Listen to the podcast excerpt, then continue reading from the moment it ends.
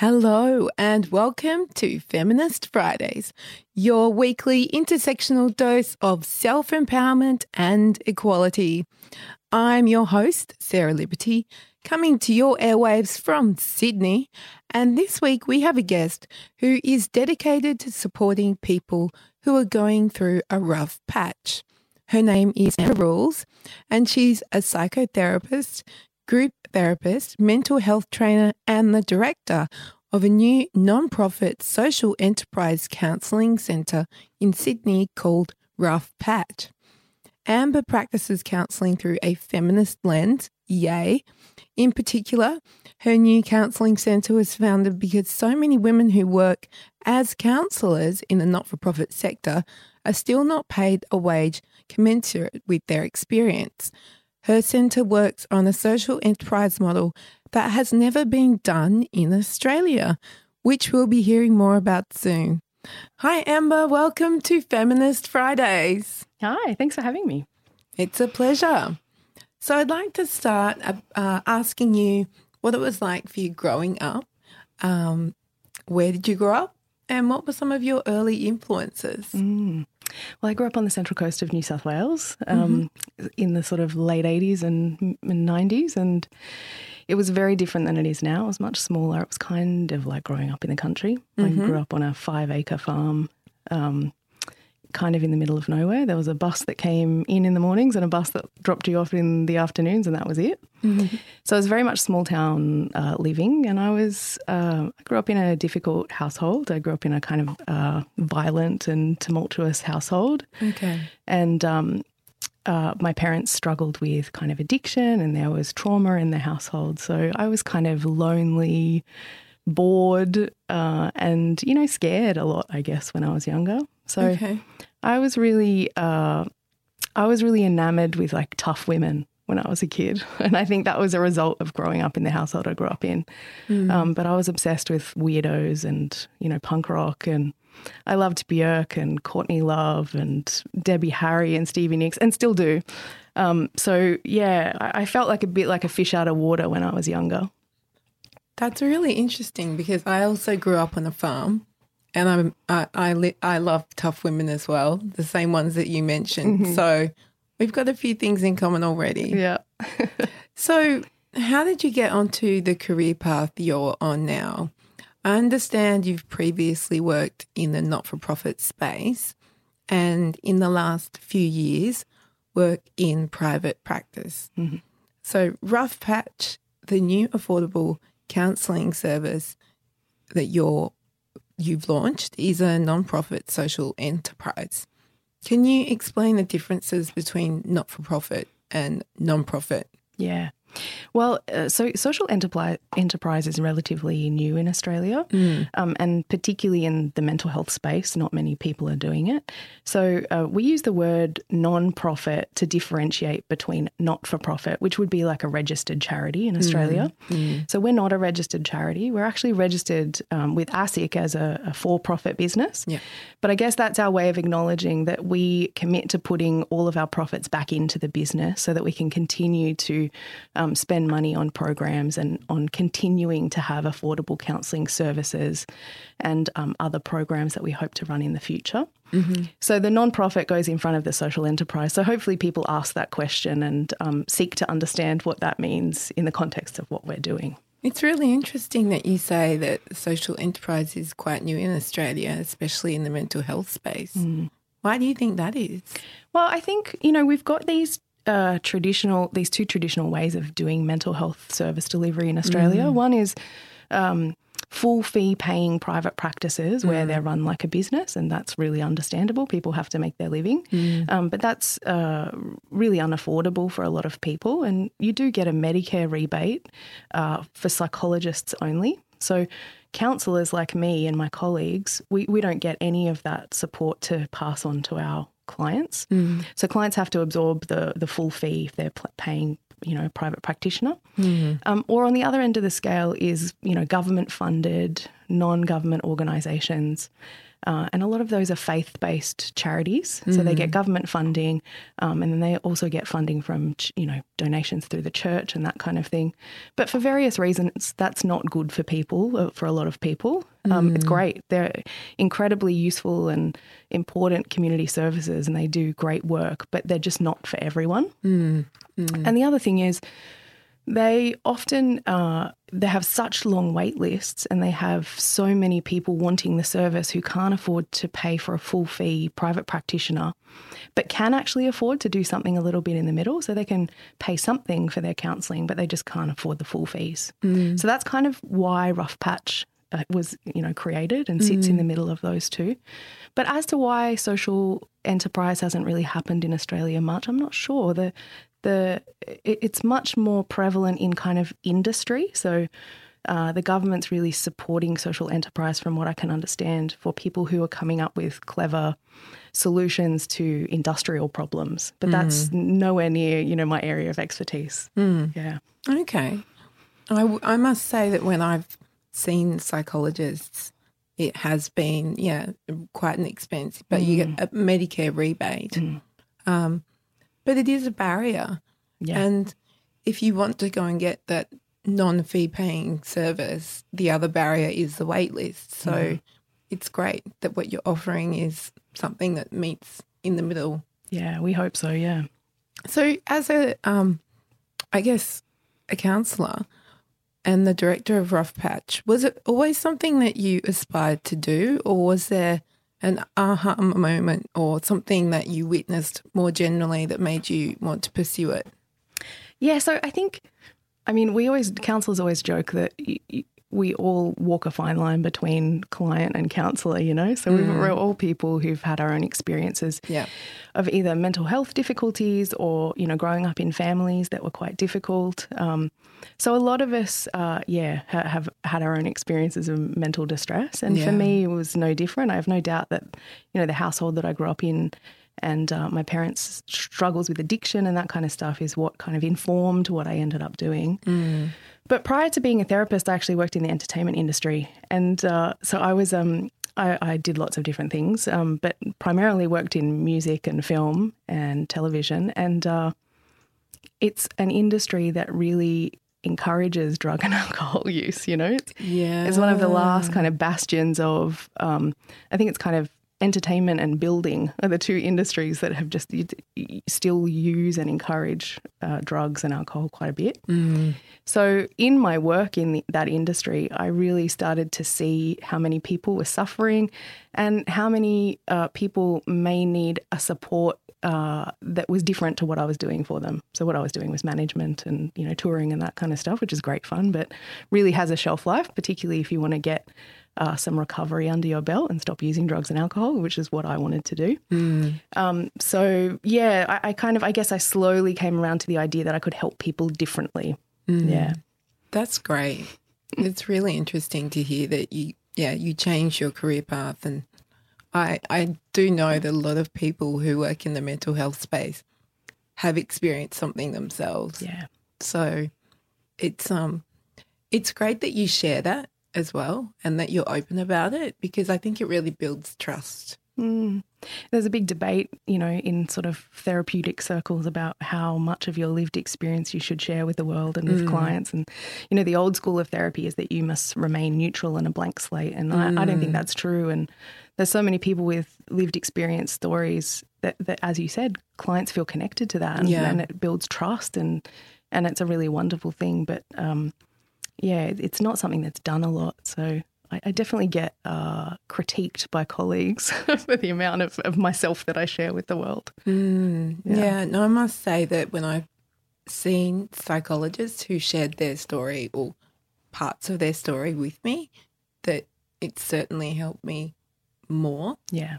because you just connect and trust them. Yeah, that's right. And Yeah. of course, it doesn't mean that a counsellor can't be good if they don't share that. But I know for some of us, uh, certainly for some of my clients, it's really supportive that they feel like I'm not a person who knows more than them or that I'm sitting higher up a hierarchy or something, but that I'm just another human being who just happens to have learned a bit about this stuff and can pass on that, you know, knowledge. Yeah. So I understand um, uh, with Rough Patch, I just wanted to first ask what type of counselling do you focus on or specialise in? And just so you know, I've experienced anxiety, depression, and trauma in my life. And I would not be the stronger person that I am today if I wasn't. And in the words of Hannah Gadsby, a broken woman who has rebuilt herself thanks to psychological and psychiatric support. So, as well as having an amazing GP. So, I really practice gratitude for anyone who works in your field. Mm-hmm. Yeah. I've forgotten the question, Sarah. Sorry. well, just I was asking what kind of counselling that, that you oh. focus on. Yeah, um, so I'm I'm a drug, alcohol, and gambling specialist. Okay. Um, and uh, obviously, I, I don't have a medical degree, so that's just when I say specialist, I, I really mean talk specialist. Mm. Um, but those are obviously complicated and dangerous, uh, you know, experiences for people. So mm. uh, that was always my passion because of my experiences growing up and my experiences with drug and alcohol use myself and my friends and my parents and all that kind of stuff. Um, but uh, that's my kind of private practice work. Mm. Is uh, looking after people who experience drug, alcohol, and gambling use and also their family members. Mm. But Rough Patch is kind of a generalist counselling clinic. So uh, I, I, kind of do both of those things alongside each other. Mm, interesting. So you've mentioned that your role at Rough Patch is very much full time, but it's pro bono work. And you continue to work in private practice counselling with the people impacted by drugs, alcohol, and gambling, and use that and have that as a source of income. Mm-hmm. And so you have almost two full time jobs, um, which is amazing. But it sounds like you have a lot on your plate. I do have a lot on my plate. How do you practice self care for yourself? Yeah, that's a great question. um, uh, well, what I will say is that we opened in August, and um, so I've been working very hard since kind of June of this year. So it will ease off at some point, I'm sure. Mm. Um, but uh, self care at the moment for me is putting myself to bed early, having a bath occasionally. And uh, my friends and family would probably attest that I'm not doing a great job of everything else in my life at the moment. So uh, self care is something that's on the radar for me, but I'm not quite there yet. Mm. But um, you know, in order to remain a, a good therapist, I need to do some of that. So I'm pacing myself, and I have the support of an incredible team of volunteers and counsellors who are all incredible and really believe in this project and want to see it succeed. So mm. I have an administration volunteer, I have a website volunteer, we've got student counsellors who support us. So yeah, I'm not alone in it. That's great. Well, it's good that you have self care on your radar and it's something that you acknowledge. Mm. And I think, you know, lots of us struggle with self care. And there's this kind of, you know, culture in many parts of the world, lots of parts of the world that I've lived in, where it's kind of like a work hard, play hard culture, mm. especially in Australia. Mm. And um, I really, in my nonprofit work, encourage people to practice self care, including unplugging from devices. It's a huge thing. Yeah, absolutely. Because I work in the kind of um, online human rights space. And whilst I, I think that it's really important for people, you know, we use the online space constantly for connection. I think, you know, practicing self care for me is about unplugging. Mm. I don't have a bar, sadly. but you know, reading a book, going for a walk, mm. getting outside, um, admiring other people's dogs in the park, going to see a film. Yeah. Yeah. It's really important to just, yeah. It is. And I think, you know, I think self care is a bit of a buzzword recently and it is vitally important. But I think our understanding of what self care is is also maybe quite important. Like it's not just lavender baths and reading a book. It can sometimes be going to the doctor or yeah. going to bed early or making sure you eat a nutritious meal or yeah. drinking enough water, you know, yeah. talking about your feelings. So I think some people, certainly my clients have said to me, I don't really know what that means or how to do that. You know, it feels a bit fluffy. So I guess my encouragement would be to do self care the way it works for you. Yeah, totally. Yeah, I'm totally with you. I'm not really into, yeah, Lavender. Me neither. Doesn't it's not quite on my self care list. yeah. So, um, the economic impact of gender inequality is something I'm very aware of in many sectors. And as an intersectional feminist myself who's worked in humanitarian and human rights roles for most of my career, um, I've seen it happen. Um, how do you see impacting the counselling sector? Do you think both women counsellors are being held back as well as their clients or patients from getting expert support that they need? Mm. Look, I think it's a great question. It's really interesting in our industry because, as far as I can tell, I don't have exact statistics, but as far as I can tell, about 80% of our industry appears to be women. Yeah. If not 80, a quite a high percentage. For sure. And that's wonderful. That's really great that uh, women get so much of a go in our industry. But I guess the flip side of that is these types of jobs uh, used to be, uh, you know, when psychology was more kind of a medical thing, they were all men's jobs. If you think about the kind of quote unquote founding fathers of psychology, they're all men. Mm. So as these jobs have become relegated to women, the pay's gone down, the the kind of the perks have gone down. Certainly, uh, in my experience, um, in the hierarchy or the culture of mental health, counsellors sit around you know the bottom, unfortunately, Mm. um, and we, particularly those of us who work in not for profits, are relegated the really difficult clients because they're people who can't pay, who've had um, various kind of mental health or mental distress incidences, and who have been through the system and end up at these not for profits or public health hospitals, that kind of thing. So the type of work we do is already really hard. And then it's done by women, particularly in not for profits where we don't get paid very well. Certainly not paid enough to kind of, in my opinion, really care for ourselves well and to earn a wage that matches the intensity of what we do. Mm. So I think the disparity kind of shows up if- certainly in wages um, and certainly in the intensity of the work, but also in my, this is just my observation, but it seems to me like men in those uh, jobs also move up to management quicker Mm. because it pays a bit more and because they really uh, they need to look after their families understandably Mm. so a lot of the women that I've worked with, and certainly for me, um, if I didn't have a partner who supported me financially, I wouldn't have been able to do those jobs part time to look after my own mental health. Mm. Or I do them full time and I'm a complete shell of a person, which has been the case for me throughout my career. Mm. So it, it, it's tricky for women, and it's kind of the way the industry is set up now. I know a lot of women who work two or three days a week in a in a charity, you know, or a not for profit, government, whatever job, and then work one or two days either looking after children or in a private practice. And that's hard work. Private practice is hard work and it's expensive. Mm. Yeah. It is expensive. Yeah, absolutely. Both for the client and for, yeah. That's right. For the practitioner to have the, the office and all of the resources. And, Yeah. you know, I estimated last year I spent about $25,000 on, pers- on, on uh, professional development, you know, training. And a lot of my colleagues have got master's degrees and higher, you know, and we get paid $38 an hour. Mm, gosh. Yeah. Yeah. Well, I really hope that things can change. Yeah, me know? too. Me Yeah. too. Um, so with Rough Patch, how are you creating change in your current role?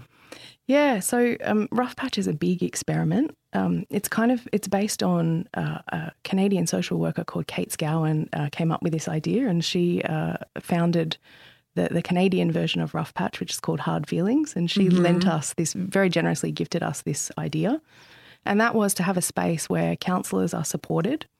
Um, but can be self employed private practitioners and can earn more than they would earn in an NGO, you know, their $38 an hour or whatever it is um, but could at the same time be surrounded by other people who understood the struggles of being a private practitioner, who wanted to build their careers, and who at the same time wanted to give back something to the community. Because a lot of counsellors I work with really acknowledge that it costs too much money for people to get service. So, what Rough Patch does is we charge a very low room rental rate. Mm-hmm. And so that takes a lot of the pressure off the private practitioners in terms of setting up their businesses and they don't have to pay for a huge amount of overheads. Mm. But in turn, what they do for us is reduce their fees drastically. So anyone who comes to see a rough patch counsellor will only ever pay um, between sixty and ninety dollars mm-hmm. for individual sessions, or between seventy and hundred for couple sessions. Okay. So that's, as far as I can tell, about half of the market rate for private practice counselling. Yeah. No, that's amazing. And it's only because our counsellors are so generous and have decided that they're happy to do that.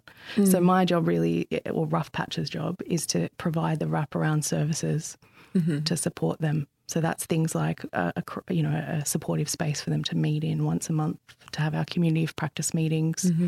It's doing things like this podcast to kind of get the word out there. Yeah. Um, and it's being hopefully um, a supportive person that they can check in with when they need to, as well as their colleagues. Yeah, no, I think that's um it's yeah, it's amazing that you're able to provide, you know, the the space for people. And I'm wondering how many counselors do you have? So I've got 12 at the moment. When we started recruitment in uh, uh, June, we had 91 or 92 people apply, Wow. which I did not expect. Yeah. so I uh, that was that was quite a journey. um, but we currently have uh, 12 counsellors, and we'll be doing a new intake of counsellors in the next couple of months. Okay. At the moment, our rooms are kind of at half capacity. So, Yeah. really, the aim for us to be financially viable is for us to have fully booked counselling rooms all the time, Yeah. but also so that we can be providing as much service as possible to the community. Yeah. Wonderful. Um so my next question is how has COVID impacted your work and the people or the counsellors you're working with? I know that many people have been feeling understandably anxious and or depressed during these uncertain times. And many people are also unable to afford the right mental health services that they need. What's your experience been? Yeah, so I was incredibly lucky at the beginning of COVID in a way that I'm aware a lot of people weren't, in that I work in a job where people, uh, the need for service increased. Yeah. So um, I had a lot of new clients uh, in April, but um, in March it really dropped off almost overnight. Um, but it wasn't long afterwards that uh, it picked up again for me in my private practice. And then by then I had started planning for Rough Patch. So uh, I was seeing clients as well as, um, you know, kind of planning for Rough Patch, um, which, as you can imagine, was a massive job. So we had to kind of source a building and we had to build the counselling rooms and find furniture and all that kind of stuff. So uh, one might say it was a bit foolish to do that in the middle of a, a global crisis, but that's what we forged ahead and did. And uh, in terms of the types of difficulties that people have, um, a, a lot of folks just experienced an intensified version of what goes on for them every day. Yeah. So if you're a parent, parenting became more difficult. Mm. If you're a partner, being a partner became more difficult. You know, work was a struggle, work got even harder. Mm. So there's a lot of adjusting and, and a huge amount of anxiety. And Yeah. even for me as a counselor, you know, we're not immune to it. I was mortified that, I mean, not mortified, I was terrified that uh, I would get COVID, that I'd give COVID to someone that was vulnerable, that I would somehow not disinfect a couch properly and I'd pass it on between clients or something Yeah. like that, you know? So it was a really, like, quite anxious time for a lot of us. Yeah. So, um, you know, I, I had a lot of support from my clinical supervisor and, and my colleagues, and, and we all sort of, I guess, got through that collectively. And that's settled down a bit now, but I think people are now dealing with the after effects of that initial big anxiety. You know, we were really lucky in Sydney in a way, of, of course, that they weren't in Melbourne. Um, so we have been, you know, being able to get through this relatively unscathed um, in terms of our, uh, you know, looking after the business and that kind of thing. Um, but I think, yeah, we're, we're really dealing uh, or supporting people through a lot of really heavy stuff that just got heavier when COVID happened. Yeah. I mean, I'm, you know, I think that probably the after effects of COVID on mental health are going to be quite long lasting Yeah. um, because so many people have been really dealing with a lot of whether it's economic uncertainty, whether it's the other things that you've pointed out. I mean, I was in Paris for most of this year until August, I think I came back, uh, or July. Um, and yeah, I went through three months of confinement Mm. in Paris. So we were able to leave the house to do essential things like shopping, exercise, go to see a doctor, Mm. do your laundry. Mm. Um, but you had to carry a police form, and the poli- the bureaucracy in France, police were checking every Right. day. Yeah. Um, so for me, because I didn't, I did not have any family in in France. I didn't have anyone that I could actually see Mm. because we weren't allowed to see friends Mm. who didn't live in our arrondissement Mhm. in our area, and so it was very isolating. Yeah, I bet. And I certainly came back. I mean, it didn't completely dampen my mood because I had plenty to do, Mm. but it certainly, you know, made me feel flat. Mm. I had flat days. Absolutely. Um, so, you know, I've ex- I've experienced quite extreme COVID situations, you know, in overseas, Mm. And I think you're right. We have been quite lucky in Sydney, but I'm Mm. still, you know, I'm still very aware of there just being a general sense of anxiety Yeah. Yeah. for a lot of businesses. Absolutely. And I think, you know, if you think of a traumatic event or, or a very distressing event um, as kind of tightening a coil, we've all had our coils in, in very tight for a number of months now. And it takes some time to kind of uncoil from those types of things. And you're right, there there's going to be moments where we kind of, you know, uh, bounce quite um, quickly back to um, anxiety and distress. And uh, even though we're connected via Zoom and you know social media and all of that stuff, which is wonderful, and we're so lucky to have a pandemic when we're so you know able to access each other still, but it's not the same. No, Human beings need to feel each other in the room, you know. totally. Yeah. Yeah. Um, so, for people who may be experiencing mental health concerns right now, whether due to COVID, uncertainty, or other reasons, what advice would you give to them? Are there any words of support, encouragement, or suggestions of ways to ask for help? Mm. Look, I think it's really important for people to know that mental health and mental unwellness, I don't like the word illness because I think it it kind of mm. implicates that, that it's something wrong, you know. It's Yeah. illness in a medical sense is you've either got a broken leg or you don't, but it's mm. not like that with mental health. Yeah. So we all exist on this spectrum. Some of us hang up one end more than the other. You know, some of us mm. maybe tend towards mental distress more because of the experiences we've had in our lives or the environments that we live in.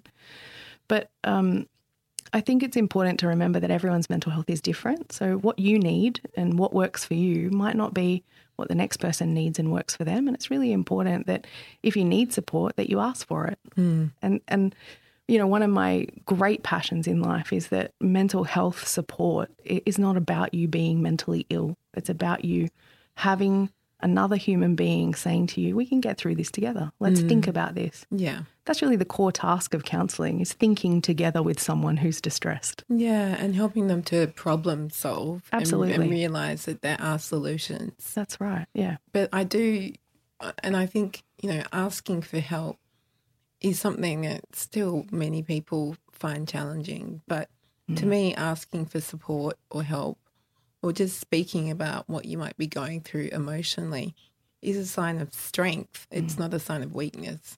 Absolutely. And we need to just continue to raise awareness of that. Yeah. I think, you know, one of the things, the disservices that mental traditional mental health care, like psychology and psychiatry, has done is convince us that uh, mental health is a medical problem. And again, you either have a problem or you don't. And I don't, mm. you know, it's much more human than that and much more nuanced than that. So, what I would say is, you know, if you're struggling with something, maybe counseling's not for you. But my attitude always is, why not give it a shot? Hmm. you know?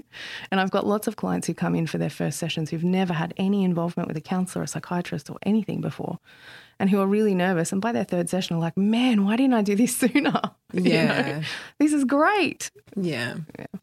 Yeah. Totally. I'm with you. So I understand you've worked through a feminist lens for some time now. And although Rough Patch isn't directly linked to gender equality. Your staff are exclusively women and non binary people. When and how did feminism become a part of your journey? And would you like to have more male counsellors? Feel free to expand. Mm. Well, uh, feminism, I've been a feminist without realizing it since I was quite young, I think, even if that's not what I called it. Me too. Yeah. So uh, I think one of the things that used to really rev me up when I was younger was injustice. Mm. And um, and I guess because I was am a girl, a woman, um, that was it was easy for me to see it in that context, I guess. So if I, you know, I, I acknowledge that I've got a huge amount of privilege as a white woman born in Australia. Um, perhaps if I was a woman of color, I'd be um, uh, more impacted by other things. But for me, it was just like this was. I grew up in this quite patriarchal kind of culture on the Central Coast. It was very, uh, you know, we surfed and we skated and we did lots of I don't know boy stuff, I guess. Um, and I just I don't know. I just I guess really, if I, I look back, if I used uh, the, the the knowledge that I have now, what it was was patriarchal kind of overtones. You know, Yeah. was like the, there was only one thing you do: you grow up and get married and have kids, and you know, a, a lot of my friends in high school, and I mean with this with respect. It's it's not you know I don't think that uh, having the aspiration to grow up and have a family is bad or wrong, not at all. But it just wasn't for me, you know. Yeah. So that was, I think, my, how I got into that feeling of I, d- I don't like this otherness that being a woman brings sometimes. And then, as I said, I loved badasses and weirdos. Like Björk was my hero when I was growing up. Yeah. I had Björk hair. I did her hairstyle once Yeah, with all the knots. yeah, yeah. That's right. She was so weird and cool and fascinating She and still is. I Yeah. still listen to her her music all the time. amazing. Yeah. She's just done a new record not that long ago. It's incredible. Oh. Anyway, yeah, I love her. I could talk about her all day. but um, you know, it, it was those types of women and those types of, uh, I guess, frameworks that I just didn't. I just didn't love it. You know, it just didn't work for me. And then as I got older, I started reading, you know, different feminist literature, and uh, it just sparked something in me. I guess it really spoke to that angry. Um, uh, well, I wasn't angry. I think I was outraged about injustice. That part of me, yeah, Yeah, I'm someone who's always cared about fairness. yeah, yeah, And I mean, I, I was fortunate that I grew up and had strong women role models in my family. Um, and I went to a school. I did go, I was fortunate. I got a scholarship to an all girls private school where we were basically told that women could do anything. mm, And I always held that belief. And like you, I have never really had that aspiration to get married, have children. You know, that's kind of been like, well, it would be nice, but I've got other mm, things, ways that I can leave a legacy mm, in my life. yeah, And when I became a feminist, I definitely became an intersectional feminist. Um, but I just also wanted to, you know, talk about your point about, I think just Australia in general is patriarchal. Mm. And even white women experience a lot of gender inequality. mm, I mean, I myself, I wrote an article about why I became a feminist. And it was because some things happened in my life that I never expected would happen to me. One of them was I was raped, mm, and, you know, for two years I couldn't talk about that, Mm. but I eventually did press charges and go to the police. Um, then I was in a domestically violent relationship. And I guess uh, a third thing has been that as an outspoken human rights activist, I've experienced harassment and abuse online. mm, And so, and also when I was in a domestic violence violent relationship, I became homeless. So I didn't actually think as a white woman that any of those things could happen to me, but they did. Mm. And then uh, that just made me realize, uh, yeah, I'm a feminist. yeah.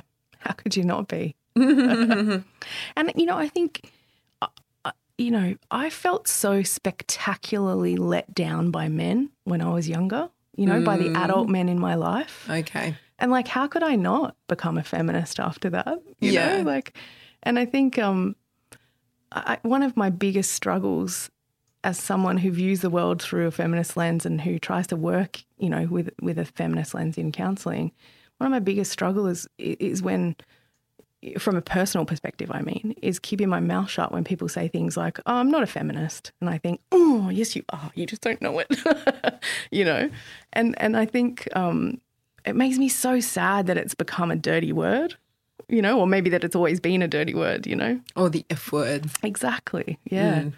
Yeah.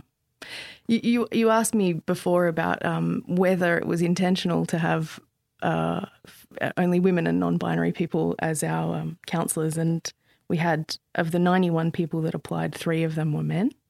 Okay. So it goes back to that kind of the industry is quite full of women. Yeah. Um, but I think, again, a project like this, all of our counsellors are either working three or six hours a week. They're not doing a huge amount of hours. That's mm. why we have so mm. many. Mm. Um, and again, I don't think uh, a lot of men, perhaps if they're the primary breadwinners in the family, can't actually afford to do that kind of stuff. Yeah.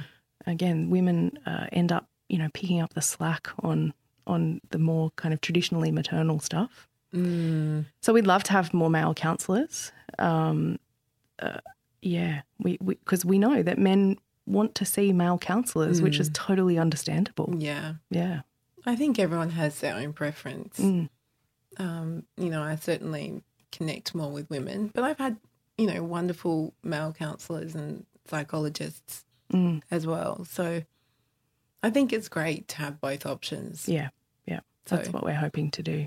Yeah. Well, wish you all the best with that. Thank you. So, my last question is How can my listeners find you, follow you, and show support for the amazing work that you're doing? And if they want to seek help from you or work with you, how do they go about doing that? Mm, thank you for asking. That's, you know, Rough Patch really operates on the kindness of lots of people. Um, at the moment, we're looking for skilled volunteers, so people mm-hmm. who can do things like website maintenance, uh, look after our web store. Um, part of the Rough Patch model is a small uh, shop that sells mental health resources. Okay. So we've got a sort of counsellor curated selection of books. We've got, um, you know, we've got beautiful things like colouring books and We've got a custom rough patch scented candle coming out for Christmas. So we've got all these really lovely self care items one of the greatest things that people can do outside of you know volunteering is just buy things from the shop because that helps support us as well. Great. So if people are interested in buying Christmas presents from us, please feel free to do that. And whereabouts is your shop Where, your practice? You're in Leichhardt, aren't yeah, you? Yeah, on, on Parramatta Road. So okay. we're just a little bit up from Norton Street. So it's about 15 minutes from the city. Easy. Yeah. Okay. Yeah. And our socials, um, we're at Rough Patch Counselling on yep. social media, and then our website is roughpatchcounselling.com. Okay, wonderful. Well, thank you so much for joining me today. It's been a pleasure. Thanks Sounds for having like me. We could probably talk for a yes, much longer. Let's do that. I wish you all the best with your amazing social enterprise. Thank you.